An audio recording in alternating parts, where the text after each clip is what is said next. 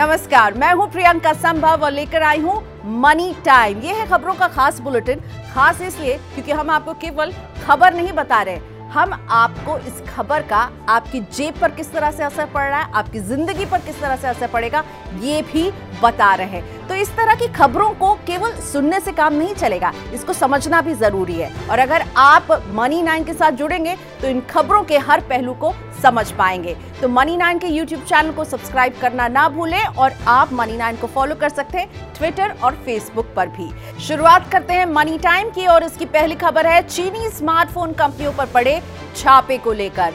चीन की मोबाइल निर्माता कंपनियां जैसे कि ओप्पो, शाओमी और भी कुछ कंपनियां हैं जिस पर आयकर विभाग ने छापा मारा है। आय छुपाने और कर चोरी के शक में दिल्ली, नोएडा, गुरुग्राम, मुंबई, हैदराबाद, बंगलोर सहित कई शहरों में तलाशी चल रही है। भारत में स्मार्टफोन बाजार करीब ढाई लाख करोड़ रुपए का और इसमें सत्तर फीसदी हिस्सेदारी इन चीनी कंपनियों की है। भारत में टीवी का मार्केट जो है वो करीब तीस हजार करोड़ रुपए का है और जिसमें चीनी कंपनियों की हिस्सेदारी करीब पैंतालीस फीसदी है। अगली खबर आपकी रोजमर्रा की जिंदगी में आने वाली समस्या से जुड़ी हुई है। अगर आप ओला कैब से ट्रैवल करते हैं, इन्हें बुक करते हैं, तो आपके साथ ऐसा जरूर हुआ होगा कि कभी ना कभी कैब ड्राइवर ने आपकी राइड कैंसिल कर दी होगी और आपसे ये भी पूछा होगा कि आपको कहाँ जाना, और इसके बाद राइड कैंसिल हुई होगी। लेकिन अब ऐसा नहीं होगा। अब कैब ड्राइवर आपकी डेस्टिनेशन लोकेशन नहीं पूछेगा। दरअसल ओला ने कहा है कि उसके ड्राइवर पार्टनर अब राइड शुरू करने से पहले ही अपने मोबाइल फोन पर देख पाएंगे कि पैसेंजर को कहां जाना है और वो पेमेंट कैश करेगा या ऑनलाइन। ओला के सीईओ भावेश अग्रवाल ने कहा कि ड्राइवर द्वारा राइड कैंसिल किया जाना बड़ी समस्या है, कंपनी इसे खत्म करना चाहती है। तो उम्मीद करते हैं कि ओला की ये तोड़ जो है आपकी मदद करेगी और आपकी अगली राइड कैंसिल नहीं होगी। और आज की तीसरी खबर ऑनलाइन खरीदारी में टोकन सिस्टम लागू करने को लेकर है। ऑनलाइन खरीदारी में टोकन सिस्टम लागू करने के लिए बैंक और ई कॉमर्स कंपनियां पूरी तरह से तैयार नहीं दिख रही हैं। Bank, merchants, card providers, payment gateway और अन्य प्रतिभागियों का कहना है कि उन्हें जरूरी बदलाव करने के लिए कम समय मिल रहा है। आरबीआई ने एक जनवरी दो हजार बाईस से टोकन सिस्टम लागू करने को अनिवार्य बना दिया और इसके तहत क्या होगा, जितनी भी ई कॉमर्स कंपनियां हैं वो अपने प्लेटफॉर्म पर आपके क्रेडिट और डेबिट कार्ड के डेटा को स्टोर नहीं कर पाएंगी और जो मौजूदा डेटा है उसे उन्हें डिलीट करना होगा। इसकी जगह हर कंज्यूमर को एक टोकन नंबर दिया जाएगा।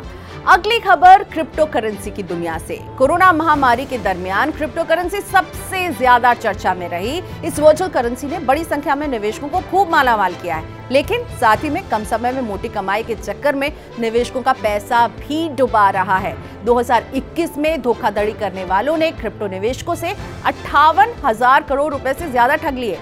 वर्ष दो हजार इक्कीस में क्रिप्टो करेंसी के कारोबार में वित्तीय घोटालों की संख्या पचास फीसदी से ज्यादा बढ़कर तीन हजार तीन सौ के पार हो गई और दो हजार बीस में ये ठगी के मामले कितने थे, दो हजार बावन ही थे।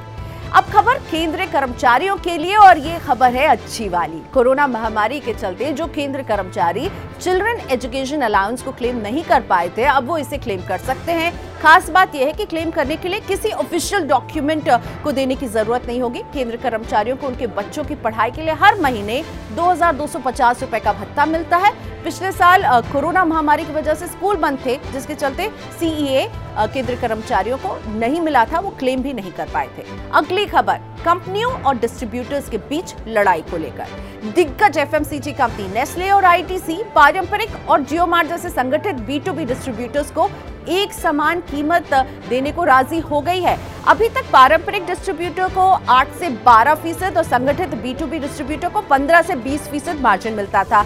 इससे ऐसा हो सकता है कि बड़ी बड़ी रिटेल चेन और पड़ोस की दुकान पर मिलने वाले सामान की कीमत में अब ज्यादा अंतर ना रह जाए। तो इस तरह के काम की खबरों को देखते रहना चाहते हैं, समझते रहना चाहते हैं, तो क्या करना है आपको, मनी नाइन के यूट्यूब चैनल को सब्सक्राइब करना है और हमारे साथ जुड़िए हमारे फेसबुक और ट्विटर पेज पर भी और बनिए हमारे परिवार का हिस्सा। अब खबर जी और सोनी के विलय को लेकर। तीन महीने से चल रही जी एंटरटेनमेंट और सोनी पिक्चर्स नेटवर्क की बातचीत को आखिरकार अंतिम रूप मिल गया है। जी एंटरटेनमेंट के बोर्ड ने सोनी पिक्चर्स के साथ मर्जर को मंजूरी दे दी है।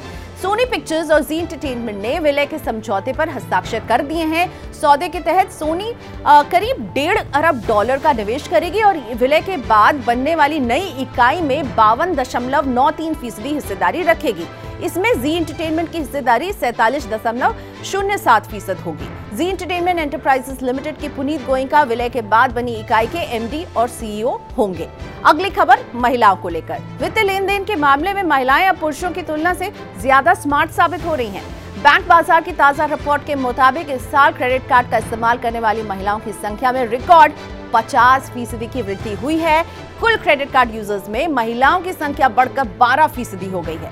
वर्ष दो हज़ार बीस में यह आंकड़ा आठ दशमलव चार एक फीसद था। इस साल बहत्तर फीसदी महिलाओं का क्रेडिट स्कोर जो है वो सात सौ या इससे ऊंचा रहा है। दूसरी ओर इतना क्रेडिट स्कोर वाले जो पुरुष थे उनकी संख्या उनके सामने छियासठ फीसदी ही रही है।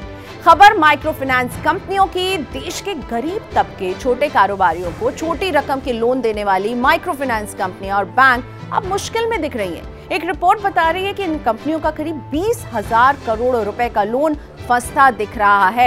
ये लोन वसूलने में कंपनियों को काफी मुश्किल आने वाली है। दिसंबर अंत तक इनके लोन पेमेंट का जो ड्यू डेट थी यानी डीपीडी जिसे कहा जाता है वो करीब दो सौ सत्तर दिन बीत जाएंगे और डीपीडी जब ज्यादा हो जाता है तो लोन की रिकवरी का जोखिम बढ़ जाता है।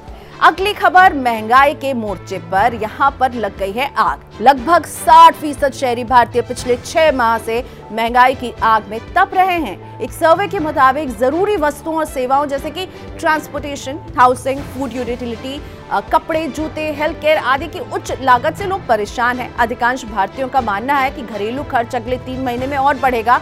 इसकी वजह ओमिक्रॉन का बढ़ता खतरा है। मार्केट रिसर्च फर्म इप्सॉस के मुताबिक महामारी ने जीवन जीने की लागत को बढ़ा दिया है। उपभोक्ता जरूरी चीजों के लिए ज्यादा कीमत चुका रहे हैं।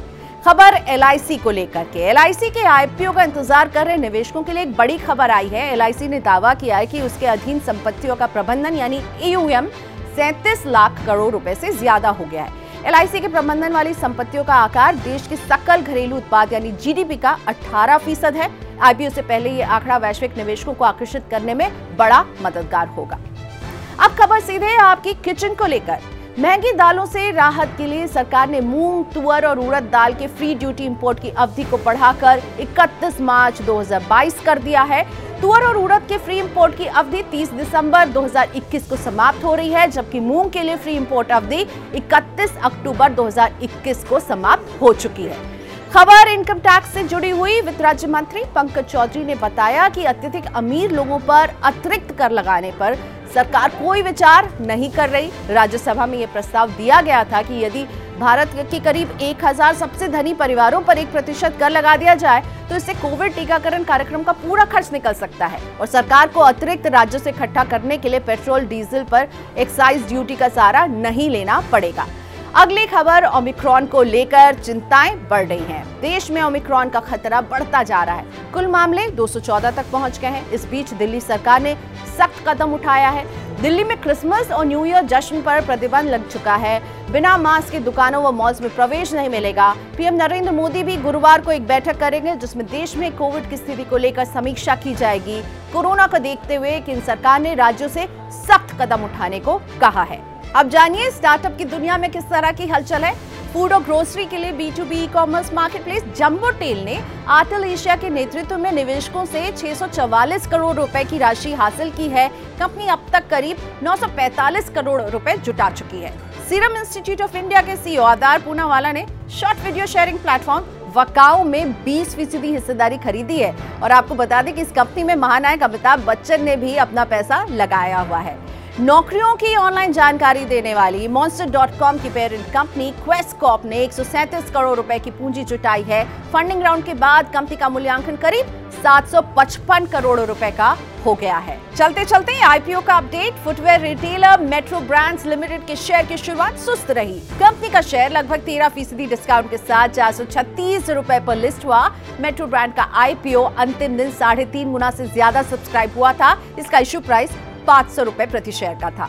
मेटप्लस हेल्थ सर्विसेज का शेयर तेईस दिसंबर को लिस्ट होने वाला है। इसके इश्यू को बोलीदाताओं द्वारा बावन गुना सब्सक्राइब किया गया था। फॉक्सकॉन की भारतीय unit Bharat F I H पाँच हज़ार करोड़ का आई पी ओ लाएगी। कंपनी ने सेबी के पास डॉक्यूमेंट्स जमा कर दिए हैं। तो मनी टाइम में हम आपसे लेंगे इजाजत, लेकिन आपका और हमारा रिश्ता बना रहना चाहिए और उसके लिए ज़रूरी है कि आप मनी नाइन के यूट्यूब चैनल को ज़रूर से सब्सक्राइब कर लें ताकि इस तरह के काम के वीडियोस आपसे मिस ना हो, खबर भी समझें और उसका असर भी समझें। हमें फॉलो कीजिए फेसबुक और ट्विटर पर भी। आज के लिए इतना ही, नमस्कार।